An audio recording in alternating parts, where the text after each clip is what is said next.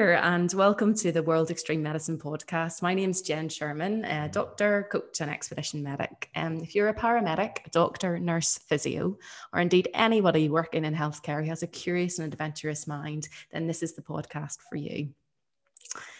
Today, we're going to be talking about mental health, um, specifically the role of adventure to mental health recovery. Um, the pandemic has meant that we're all essentially living in a time of huge uncertainty. And it could be argued that as a result, now more than ever, it's essential to prioritize our own mental health and actually, even more importantly, know how to support others who are struggling with their mental health.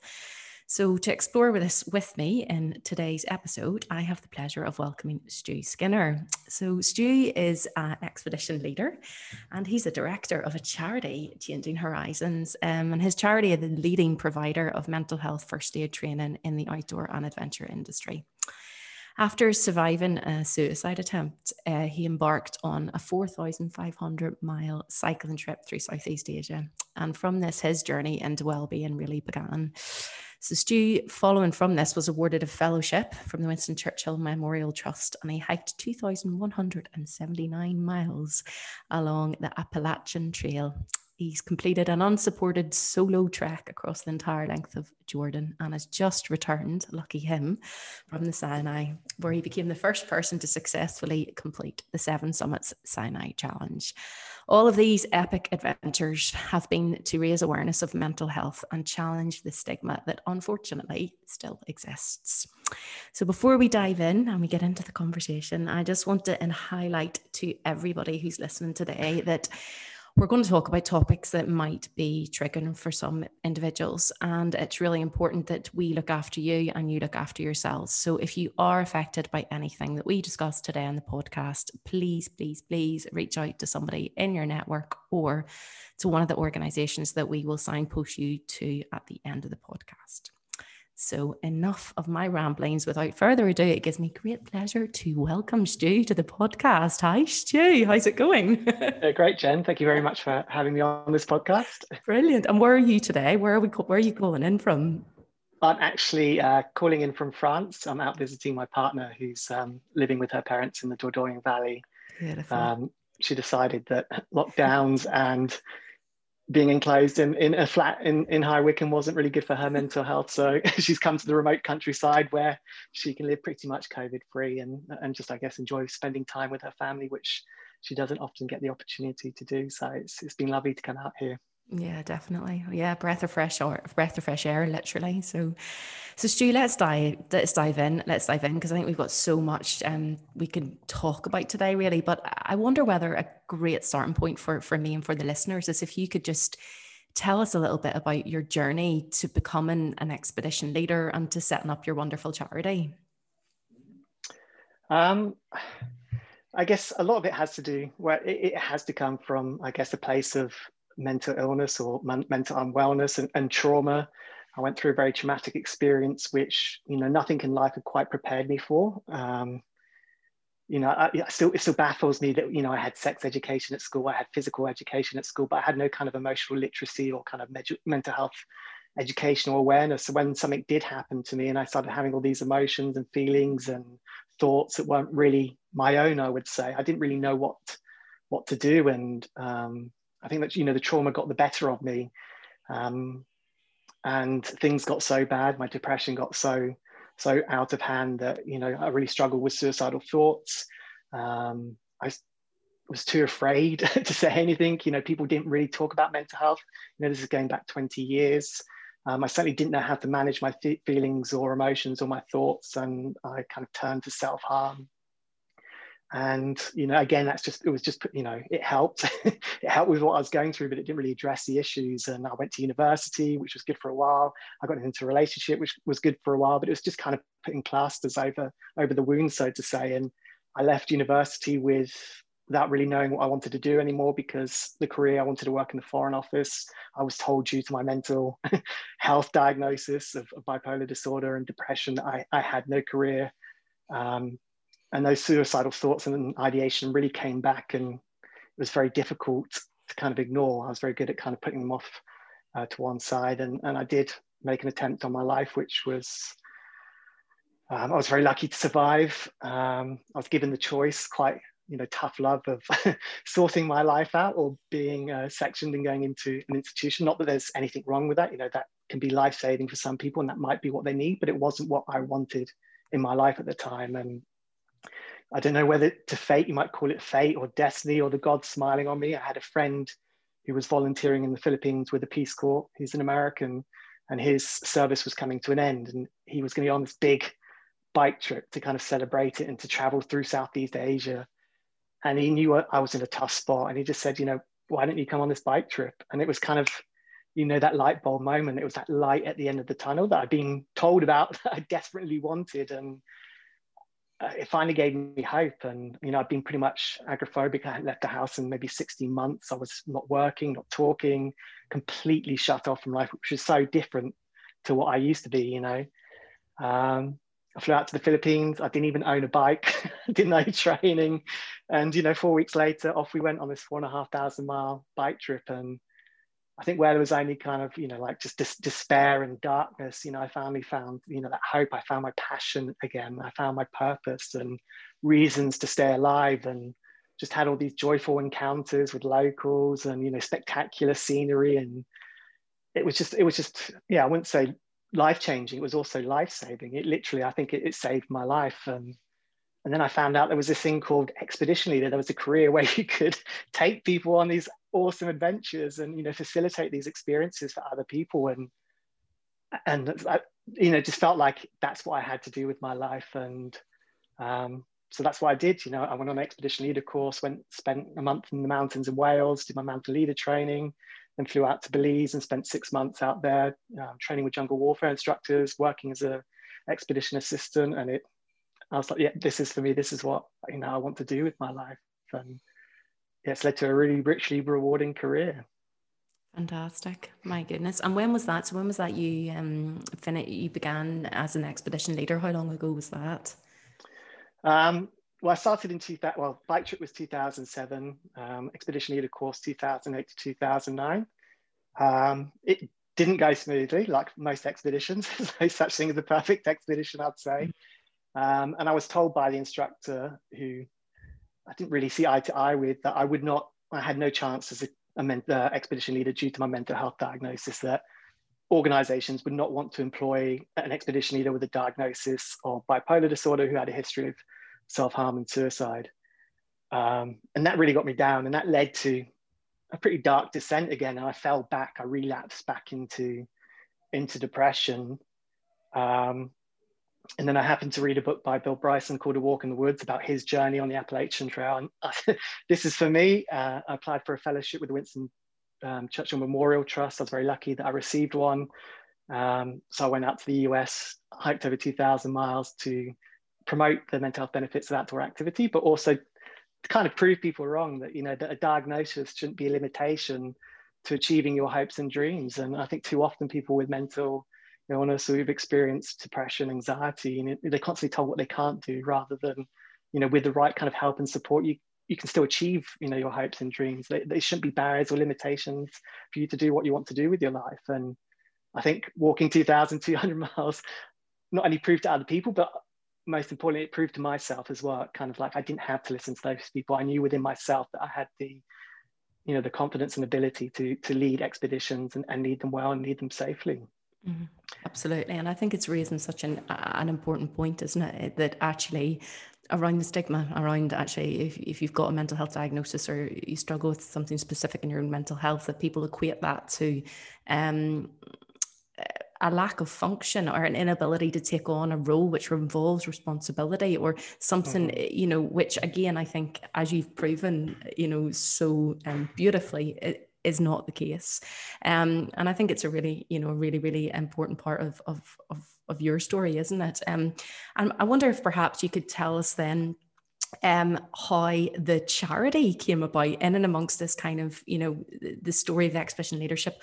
Where did the idea for the charity come from and, and what is that actually involved?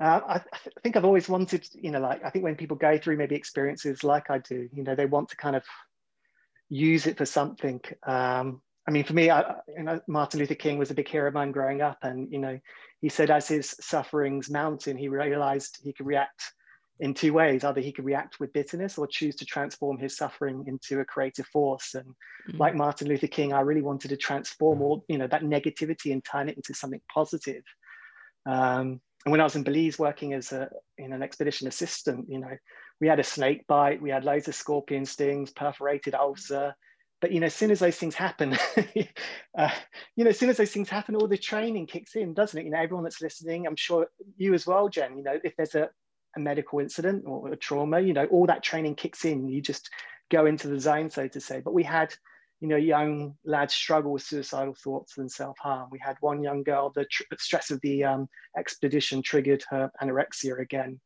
You know, we had panic attacks, anxiety, and spending three months in the jungle is pretty intense. And you had lots of, you know, mental health incidents and and it kind of was, fell upon me to kind of deal with them or manage them because of my experiences and it just baffled me. I was just like, why do we have first aid? Like, why did I know what to do when someone got bit by a snake? why don't I know what to do when someone's having a panic attack or experiencing suicidal thoughts? And unfortunately, the young lad uh, who experiencing suicidal thoughts, we had to repatriate, and that kind of that stayed with me for a long time because you know he was really upset, and I do believe that expeditions can be life changing, you know, experiences for people. And I just came back thinking we really need mental health first aid. There needs to be a mental health equivalent of first aid and then I Googled it and I found out that the Department of Health had just introduced mental health first aid into, into England. And um, I did the course and decided that, you know, I really liked the course. It made me more aware of my own mental health. And it certainly gave me, I guess, maybe crystallized things I already knew, but also gave me kind of practical tools to, to I think, better support other people. And I decided to become an instructor um, and try and drive mental health first aid into the outdoor industry. And I guess the charity was kind of a vehicle in which I could do that um, because it was really hard to try and persuade people, especially you know people who work in the outdoor industry, yet to have yet another qualification, another thing mm. that they need to do, and it also costs money, which you know it's, it's not always hard to come by when you're a freelancer. Um, so I managed to get some funding, and then I was able to run a pilot project. I was able to you know measure the impact and the benefits and and also the charities it's it's my little baby it's my little survivor's mission you know it keeps me going when you know times are tough i've, I've always got that it, whenever i struggle with purpose or, or or, yeah finding things you know not, not things to do so much but you know when when work is is quiet it kind of keeps me on focused because you know i've always got that goal i know what i want to do with it and i think it's like it's a vehicle that, that keeps me on the road that recovery that I mean, that recovery journey, because I would never say I've recovered. I mean, it's an ongoing process for me, and, mm. and the charity is really a pro- something that really helps me with that. And mm. and again, like I said, transforming something negative into something positive. Um, so it's been incredibly cathartic, and it's allowed me, I like to think, to do a lot of good and a lot of what I really wanted to achieve with my mm. life as well. Mm. No, I think it's it's fantastic, isn't it? It's that. Um, it sounds like it's part of your mission. um, yeah, massively so. part of your mission. And I wonder, I mean, because um, I'm always surprised actually um, in the healthcare world um, how few people actually know about the public health, mental health, first aid um, training courses. It's very interesting because actually you would think the healthcare professionals would know about this, um, and and actually many don't. So I wonder, um, just for the purpose of the listeners, whether you can just give us a bit of a a bit of an idea about what a mental health first aid course is actually about. What what as you as the trainer, what what is it that you're trying to, what tools are you trying to give people through the course? I mean, it really is what it says. You know, it's a first aid approach. You know, to mental health. It's not about becoming a doctor, psychiatrist. It's all about recognizing those signs and symptoms. Like in first aid, we don't diagnose, do we? We treat the symptoms as best as we can, and it's very much a first aid approach. So providing that initial support until we can get that person the more appropriate professional help. Um, and for me, and you know, we often talk about the NHS in crisis. We talk about mental health crisis, but I think too often when it comes to mental health, we wait till we are in crisis. I waited till I was in crisis, or people wait till they're in crisis before they get the right right help. Mm. Um, with me, mental health first aid and kind of other mental health awareness trainings, you know, if we spot the signs early, it allows early intervention. Early intervention enables faster recovery. So I think very often we can avert a crisis by with that early intervention, and Mm. very often it's it can just be a simple conversation, and and for me that's what my I guess what I see mental health first aid really being about. It's about normalizing conversations about mental health. It's about saying it's okay to have these feelings. It's okay to share these feelings, and it's okay to to get support and be supported around those you know thoughts and feelings as well. Mhm. Um, but unfortunately, you know, mental health conversations around mental health is still a bit of a taboo subject. I think one good thing from the pandemic is it, it- we are starting to talk about Mm. mental health. Even my dad, he's one of the most conservative conservative people I've ever met. Uh, you know, he's even started using that term mental health. So, in some ways, I think it's it's been great to to hear people talk about it. And you know, when on the BBC today, and there's like self care tips for lockdown. So that's that's that's great to see as well. Mm, definitely, definitely.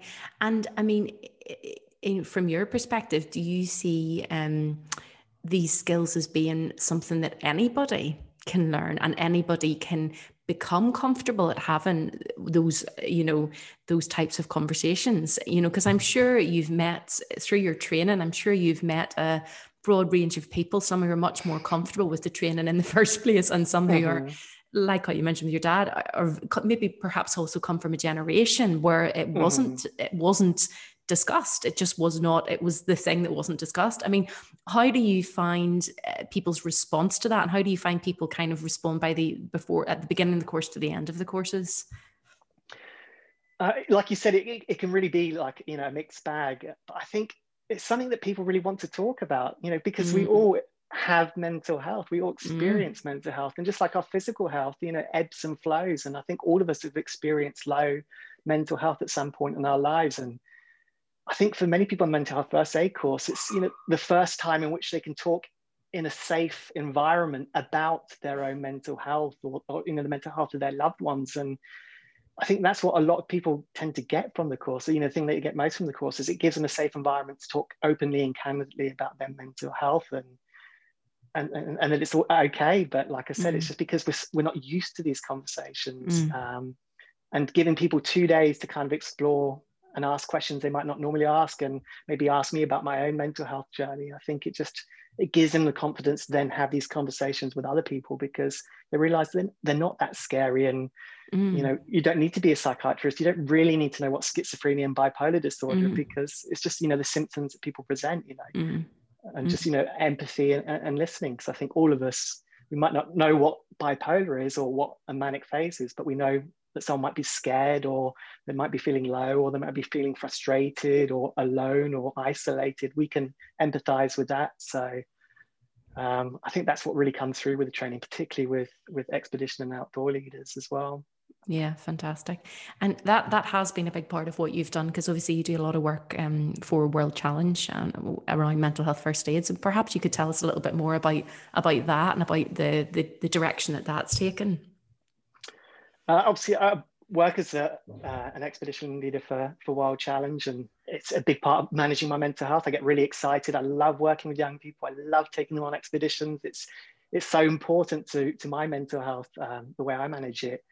Um, but again, it was just for me the importance that, you know, like we're taking young people who might have, you know, self harming or experience of self harming, anxiety disorders, eating disorders, that we have a toolkit so we can properly support them on expedition. If someone's got diabetes or, you know, uh, uh, asthma, we make sure that we have, you know, a, a first aid plan, a, health action plan to support them. And I think it's really important that we make expeditions accessible to everyone, that we should, again, Mm. not putting barriers or limitations. And again, mental health first aid is just, it's a two day course just to, to add to their first aid course. And, and I think it was an amazing move by World Challenge to say, well, we, we value mental health so important. We think it's really important that young people are supported with mental health, and they made it mandatory for all their leaders, Mm, uh, which then meant I trained, I think, got over 350 uh, expedition leaders and operational staff, but not just the expedition staff, you know, the office, you know, the managers and staff within World Challenge as well. And it was, yeah,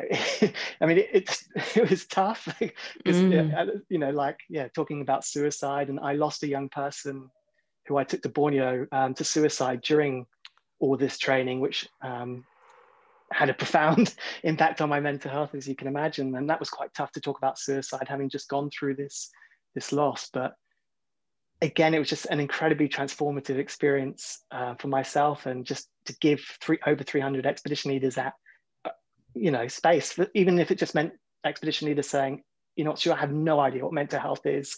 Mm. I'm a little mm. bit scared by self harm. I'm a little bit scared by eating disorders, and just letting them know, well, that's okay too. It's mm. okay to, but hopefully we can address those fears and, and mm. you know mm. help you realize that it, it, doesn't have to be scary and that we can properly support young people um, with whatever mental you know whatever mental health journey they're, they're at because again as we all know they can be incredibly transformative experiences for, for young people so let's try and make sure we can support them best they can so they can benefit just as just as I did, you know, from my bike trip in Southeast Asia. And I think that's why I'm so passionate about combining mental health training with expeditions because I want people who may be going through what I did to benefit from that life-changing expedition that I went on as well. Yeah, hundred percent. I think, and I think you're touching on something really important, which is is this idea of inclusivity, isn't it, as well in the industry in the adventure outdoor expedition industry. This idea you know, you mentioned you experienced it when you received feedback at the end of your ML, you know, assessment training, you, you know, about your position in the industry. Young people sometimes receive messages that because of their mental health, they can't take part in something. Unfortunately, that still is the case sometimes. And I think, um, I think that in itself actually just perpetuates the problem. You know, mm-hmm. I think what we really need should be doing and it's obviously my opinion to come through is, is is actually making this inclusive and saying you know this is this this experience could be the first thing that could help somebody on their road to recovery and to mm-hmm. see themselves in a different light you know you know depending obviously what's what's been going on with them but um but yeah so you know all fantastic stuff so i wonder um you know obviously a big part of your journey and we have touched on it before, um, up until now has obviously been around suicide and suicidal thoughts and I wonder if we could just spend a little bit of time just talking about that because I think probably within the whole mental health kind of arena, it still is. I think probably one of the most people see it as one of the most difficult things to talk about still. Um, mm-hmm. So, I mean, what um, perhaps you could share with us your kind of your thoughts around that your thoughts around if we ourselves are struggling with something uh, some suicidal thoughts we know somebody who is. I mean what what should we do? What what in your in your kind of opinion with your experiences and training of everything personally what should we do? Sorry um, i think first uh, it's, it's i'm actually it's not emotional it's just um oh, don't worry. Here, listen, no, don't worry. Take it because this is all being recorded, and then we can just take a bit out of it. So, I don't know if you want to ask me. So, really sorry about that. No, don't mm. worry.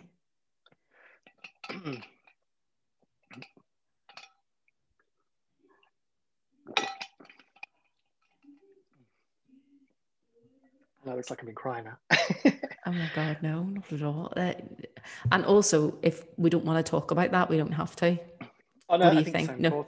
Yeah, yeah, I, I mean, that's why I asked because I kind of thought, because it's not talked about anywhere. that, that direct question, like, how do you, so do you want me to ask the question again? And then we'll just, because I'm going to listen to this afterwards and then I just tell Nick, cut out that bit. Yes, please. Yeah. Whatever, you know what I mean? So I'll just ask again and then we'll continue as we were. Is that okay? That's okay. Yeah. Yeah, you sure? Mm-hmm. Yeah. Positive, yeah. Positive, yeah. Just tell me if you're not. By the way, we should have said that at the beginning. that's like there's yeah, there's nothing that's off the books with me when it comes to mental health. So okay, okay. Um. So yeah, obviously we've touched on it already, um, quite a bit, Stu, just within your own journey and just within the mental health first aid training. But obviously, um, suicide and suicidal thoughts are I still feel there there's something that, that that probably still has the most stigma attached to them within the mental health field. So I wonder whether we could just spend a few minutes kind of eh, just to hear your thoughts on, on how we could, if we ourselves experience those types of thoughts or um, we know somebody who is going through something like that, what we can actually do to support them. I mean, for me, it's again, it's it's about normalizing. I don't, I don't want to normalize maybe the action of suicide, but suicidal thoughts and yeah. are, are quite common. You know, I think one in mm. five people experience suicidal thoughts at some point in their life. It doesn't necessarily mean we're going to act upon them. And we can't pop we can't really control what pops into our mind's eye you know thoughts mm. pop in thoughts pop out. Sometimes they're loud sometimes they're quiet sometimes they're close sometimes they're distant and i think when i first started experiencing suicidal thoughts i was you know terrified by them. But also i thought there must be something wrong with me like i was a flawed person or flawed individual for having these thoughts. And it was something to be embarrassed about to be ashamed about something that i had to keep as a kind of a, a terrible secret and i guess that goes back to stigma and I think through, I guess, maybe music and, and I started going to group therapy and, and hearing other people talk about their experiences, you start to realize, you know, that I'm not alone, that other people are having these thoughts and feelings themselves. And, you know, if I speak my truth, that gives other pe- people permission to speak their truth. Um, so I think it's really important to realize that, you know, if you are experiencing suicidal thoughts, you're not alone and mm. there's nothing wrong with you and that everything you think and feel is okay, that it's okay to have these thoughts but maybe what's not okay is to suffer in silence it's not okay mm. to suffer alone it's it's not okay to go through all of that by yourself and that there, there is help out there and and I, I really want to stress that there is help out there that, you know mm. you, and again if, again if we start again just take a risk sometimes and just ask the question you know like you know or just share how you feel and I think for me, one of the biggest life saving elements when it comes to, to suicide and I guess first aid to suicide is like, you know, if you're ever worried about a friend, if they're struggling with their mental health or they're using language like, you know, I don't, you know, don't see the point in it anymore, or they're saying that I'm imagining what I mean, I'll just be better off dead, or they're better off without me. If we start hearing people using like language like that, just say, look, I'm really worried about you. Is, you know, are you thinking about suicide when you're saying that they'd be better off without me? You know, are you thinking about killing yourself? Um, and again, that might that language I'm using that might scare some people off, but it's I think it's important we use those words because we can't beat around the bush, we can't be ambiguous about it because a life may be lost. And I think a lot of people are scared to ask that question. Are you thinking about suicide? Are you thinking about ending your life? But for me, it's not just asking that question, it's also conveying a message. We're just saying to that person, look, I really care about you when I ask that question. I'm also saying, I'm okay with everything you're going through now. You can talk to me. It's okay. Even if it's suicide, it's okay. I really want, you know, you to share what you're going through and share it with me. And and if they do say no, then that's fine, isn't it? Like, you know, we can carry on the conversation. But for me, it's always what's at risk. Mm. I think as expedition leaders and medics, you know, we ask the question, what's the risk? And if I don't ask that question again, it could potentially it could cost on their life. So for me, it's really important that we normalize conversations about mental health. If we're ever afraid of someone's mental health, that we can drop that question in. It's okay to ask it, and then it's it's kind of signposting them to kind of the right appropriate help, and just say, okay, maybe it's you know good we have a conversation with your GP. Like, why don't we go to see your GP? I'll, I'll come with you if you want, or you know, find someone who, who maybe might be more appropriate to go with them to that GP. If the risk is imminent, maybe taking them down to A&E. I don't think people realize you can go to A&E for a mental health crisis as you could for, you know, physical, if you've broken your arm. That's what one friend did to, did to me. He took me to A&E when I didn't feel I could keep myself safe. And he did his job because he took me into hospital. It may have taken me four hours to see a psychiatrist, but at least I was in mm. the safest mm. environment mm. I could be and he'd done his job. So yeah. I think, yeah, in a really convoluted way for me, it's just about you know these thoughts and feelings are quite common a lot of people experiencing them. I think a lot more people experiencing suicidal thoughts at the moment. Um, and there's nothing wrong with you if you're having these thoughts. And if you are worried about someone you know just ask that question you know start mm. off you know how are you feeling? How you you know how are you feeling mm. at the mm. moment? How's things going for you during the lockdown? And if they don't sound okay it's okay to ask that question. Are you thinking about suicide? Are you having suicidal thoughts? And amount of people I said, well, actually, yeah. and just that weight that comes off their shoulder. And that's all they need. So they just need that weight to come off their shoulder. They just need someone to share that with. And that's enough. That's all they need, really. Yeah. Um, yeah. Yeah, no, I think it's fantastic, isn't it? There's so, so much in what you've just said, but I think it's so much about the environmental safety isn't it you're by even asking that question you're you're almost creating a bubble of safety around you and that other person. You're creating this space where it can come out if it needs to come out and it's coming out and being validated. And i think as human beings you know we're so relational. We're, we're made to connect. So uh, you know, when we're feeling the most at our most vulnerable, which somebody might be if they're experiencing suicidal thoughts, to be able to have that type of space and have a connection through that type of vulnerability, I imagine mm. is just profound actually in terms of helping that individual to to start to to to get better or recover.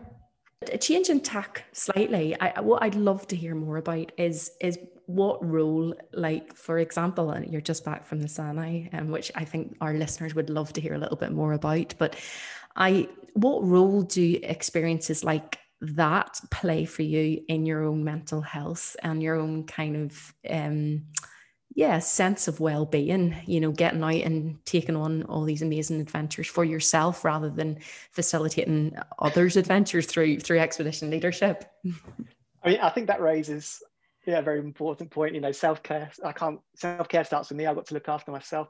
Otherwise, I can't really be in a position to support other people. And I think sometimes I forget that. And yeah, I've got you know lockdown and the pandemic has really impacted on my mental health. I think I coped very well with to begin with, but you know mm. things did become a struggle and I, you know the suicidal thoughts and feelings which i live with on a daily basis almost but you know that very often distant they became louder and i think I, I, you know, started to struggle with suicidal urges, and I was like, I need something needs to change. Like, I need to address this issue. And I see a counselor. I speak to a counselor once a week, and it's amazing. It's very helpful. I take medication. You know, I see an online psychiatrist when I need to. So I was doing all the things I needed, but I, I just wanted to go and be in the mountains, to be perfectly honest, because they've always been that's been my go-to. Like if I struggle with my mental health, I go to the mountains, I go to the outdoors, and it's just simple. I just think for me, it's the simplicity of it all that, you know, mm. I get mm. up, I eat, I go walk, I summit a mountain, and you get that incredible feeling when you do summit, that feeling, that release. Um, and it was just the peace and quiet of all, not being bombarded with bad news every single day and not having to worry about replying to WhatsApp messages or my email box getting cluttered up. I didn't have any of those worries or worries. Um, for 14 days, I just, it was just peace. Mm. Um, and, and, pure bliss. And you know, I read more books in, in four weeks, two weeks than I probably had done in you know the whole whole of the year. And mm-hmm. it was just that peace of mind, and and it helped me give, I guess, a sense of perspective, a bit more clarity with my thoughts. Um, to rethink my situation, to kind of come up with ideas of what I could do next, how I could plan um, 2021, and just again, I just think being again, just I think there's something truly hearing, truly healing about Mother Nature and just being in that outdoors and that vastness and feeling connected to something that's much bigger and greater than yourself. and just those stars, just you know, every night I just lie and just around a campfire with the my Bedouin guides. Mm. drinking their incredibly sweet tea and just just like getting lost in the stars and it was amazing and it may have been only two weeks but it was like yeah it was incredibly cathartic and it, it did kickstart and I feel like in a much better place now um, to kind of take on 2021 mm. and, and, and kind of find again find my passion and purpose to, to do what you know I have been doing like you said just have something for myself mm. uh, that was truly my experience because um, I did go in with the idea of filming it all and blogging and that went out the window at half an hour. It's like I do not want to have this experience or experience this you know this journey through a lens. I just ended up putting my GoPro in the very bottom of my pack and just forget, forgetting about it for two weeks. So, um, and just challenge as well, just having, again, I had, it was important for me to have a challenge. So I wanted to summit these seven mountains. And again, that gave me that, that kind of focus and, and, and that purpose and that incredible sense of achievement at the end of it. Um, mm. It was mm. amazing. And just that connection with the Bedouin guides, and you know, you're talking about connection, just I didn't speak the same language. They could barely speak any English. I can't speak any Arabic, but it was just that, again, that connection I felt with the Bedouin and, and kind of sampling their way of life, which is a lot simpler than our way of life and, and really learning from them too. And I, you know, I learned a great deal about myself through watching them as well. Mm. Yeah, that's that's interesting. I mean, you know, putting you on the spot, but could you um, articulate that about what you learnt from your experiences with the Bedouin? Is there anything that kind of in particular comes to mind? I, I mean, I, have been living in my flat now for 16 months in, in High Wycombe, and I think the uh, only conversation I've had with my downstairs neighbor was to him saying, I think there's a leak in your bathroom, and me sending a note through his letterbox apologizing for that leak. You know, the Bedouin, even if they're of different tribes and, you know, you know, we've got to walk, you know, maybe 15, 16K through quite difficult terrain. If we bumped into another Bedouin, you know, we'd sit down, they collect shrubs and roots and fires, and we'd sit down and we'd have make tea and we'd have a conversation. Mm. There was no like haste, there's no like, oh, I'm too busy, I've got to get here, I've got to get there you know they're always making time for each other and and it's just you know the resourcefulness of them i think we've you know a lot of us have forgotten how to make fires and and you know we've got microwaves and you know cookers and fridges you know we didn't have any of that so there were and water is very difficult to come by so it's just everything's kind of reduced down to its basic level and and nothing's done with haste they don't rush you know like mm. everything was just it's just the calmness about them and and just the focus and i guess just the ease of, of way of life, which is also under threat. Um, and for me, probably the most magical moment on the trip was at one point I was with my guide and he just stopped and he just looked around him and he just, it was kind of like, he said, wow, but it, it wasn't quite wow, but it's something along that. And I said, even though you live here, you are of this land, I thought you still find this beautiful. And he, and he said, you know, like their way of life. When I'm in the village, I'm and people are on their phones watching TV, I'm like a fish out of water. When I'm in the mountains, I'm like a fish in water. Mm. And that became our language for mental health. Because he asked, he's like, why? You know, he was just asking, like, why? Why are you doing this? And I was like, I said, because my heart and mind are like a fish out of water here and after the mountains. When we summit mountain, fish back in water. Um, so that yeah that was a pretty magical experience mm. as, as well um, and it's just yeah they i just was amazed that even though they're surrounded by this constant beauty that even they stop and they pause and they make sure they take it all in you know they never mm. they didn't they didn't seem to take anything for granted which i i, I often mm. i must say i often do so mm. yeah it was very powerful in that that respect to me mm. Mm. I mean, I think. Um, I mean, actually, I, am kind of having a having a tingle t- tingles myself just listening to that because I think um, both me and I'm sure many of our listeners today will resonate with what you have just said, with the power of those types of experiences and where actually language gets transcended there's there's something you find a way to communicate which is beyond a language and it's so um, profound and uh, you know i think that's what um, that's certainly for me that's what me it makes me love traveling adventure mm-hmm. other cultures expeditions because it takes you out of of your normal. It takes you away from the the the habitual way that we sometimes actually end up living our life here i think in the west really but it mm-hmm. can happen so easily and as you say it's it's it's putting the fish back into the water which is such beautiful a beautiful way of, of mm-hmm. thinking that was fantastic but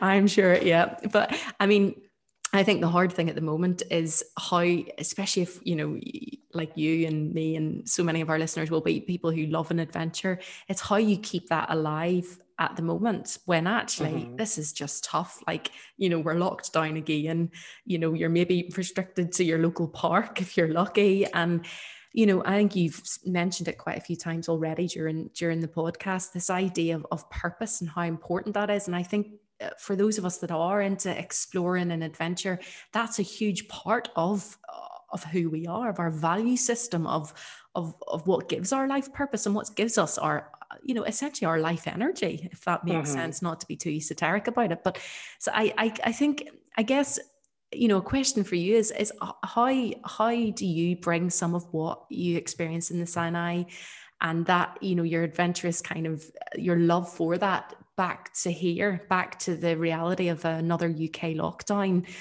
for the next four to six weeks. You know, how do you entwine that back into life here? I think it was, it was something that I really learned on the Appalachian Trail because, you know, walking 20 miles every day for five months, it, it, it can get very tedious and quite boring yeah. after a while.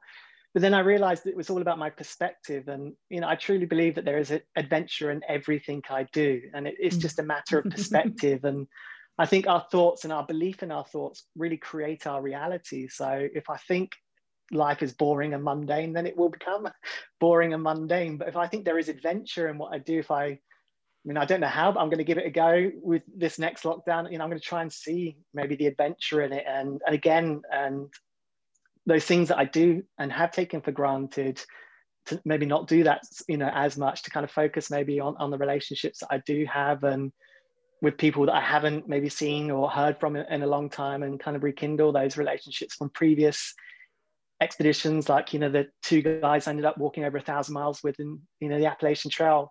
You know that connection I have with them has never gone even though I haven't seen them in, in all those years. So just making sure yeah having conversations with friends that I've been on adventures speaking to other expedition leaders it's really important me to, to stay communicating well connected to other expedition leaders and you know have those chats. And kind of for me even talking about it can, mm. can help me you know bring up those memories and those feelings and um so I, I, think yeah it's going to be difficult we don't know what's mm. going to happen this year mm. and you know last year was the first year in what 13 years i haven't led an expedition but Gosh. like I, I, truly do believe there is you know adventure in everything we do i mean if you're raising a child that's most definitely an adventure and running my charity it's an adventure you know ebbs and flows there's ups and downs it's definitely a journey so i think yeah i truly believe there's adventure in everything we do and it's just our thoughts and our belief in our thoughts and how we perceive things um, i think that's the most important part for mm. me and that's mm. what i think i've truly learned from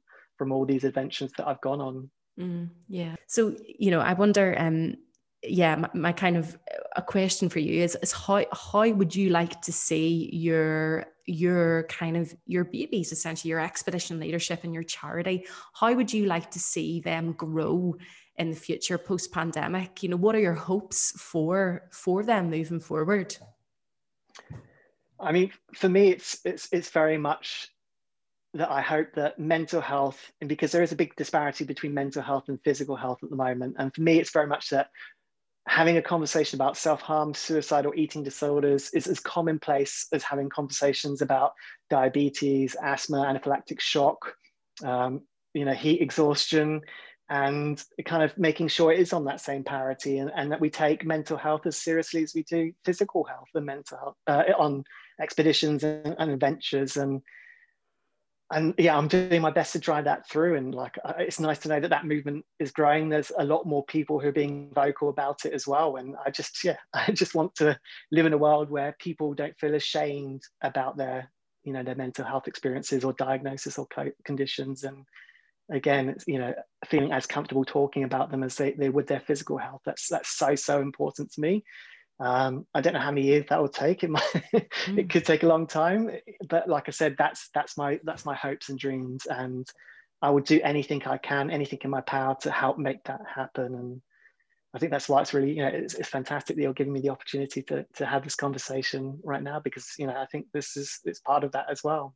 Yeah, definitely. And and what I wonder, I mean, I think you've already mentioned it during the podcast, is you know, I'm a great believer in silver linings, but will this be a silver lining of the pandemic that actually we come out of it and we are everybody actually is now going to be a little bit more comfortable talking about their mental health because we've been united with the uncertainty of this mm-hmm. time. And actually you know as i think you've mentioned so who knows? Time will tell with regards to that one. But but unfortunately we are coming to the end of the podcast. I feel like we could keep talking for for actually for a lot longer. But um i just um yeah you know just for the last couple of minutes um i just kind of want to um, first of all, just before we go back to Stu and, and get your kind of closing thoughts, Stu, I just um, I do want to kind of go back to what we mentioned at the beginning, which is obviously um, both Stu and I realise that we've talked about uh, some sensitive topics today. Um,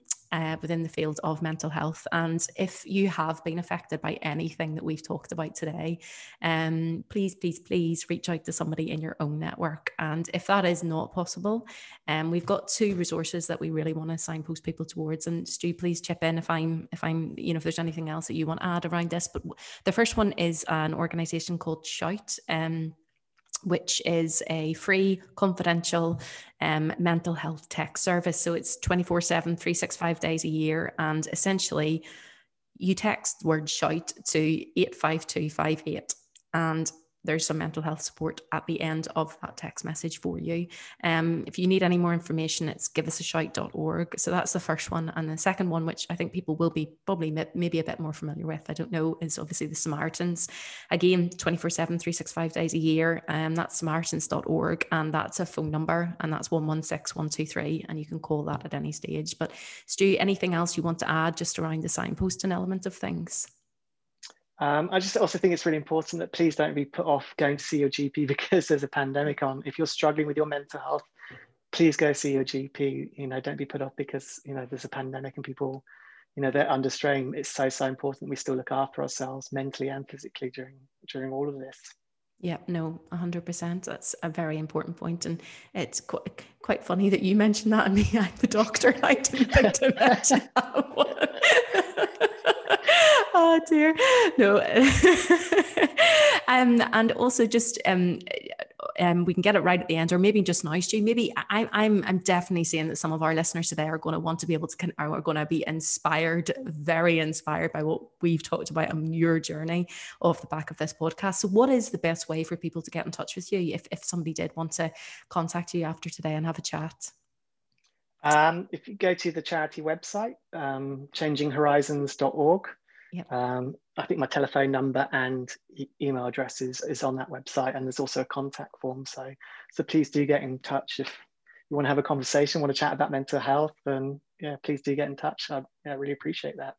Brilliant, brilliant. And I'm already trying to entice Stu to um, maybe be at the conference next year. So fingers crossed that we see more of you in the WEM community.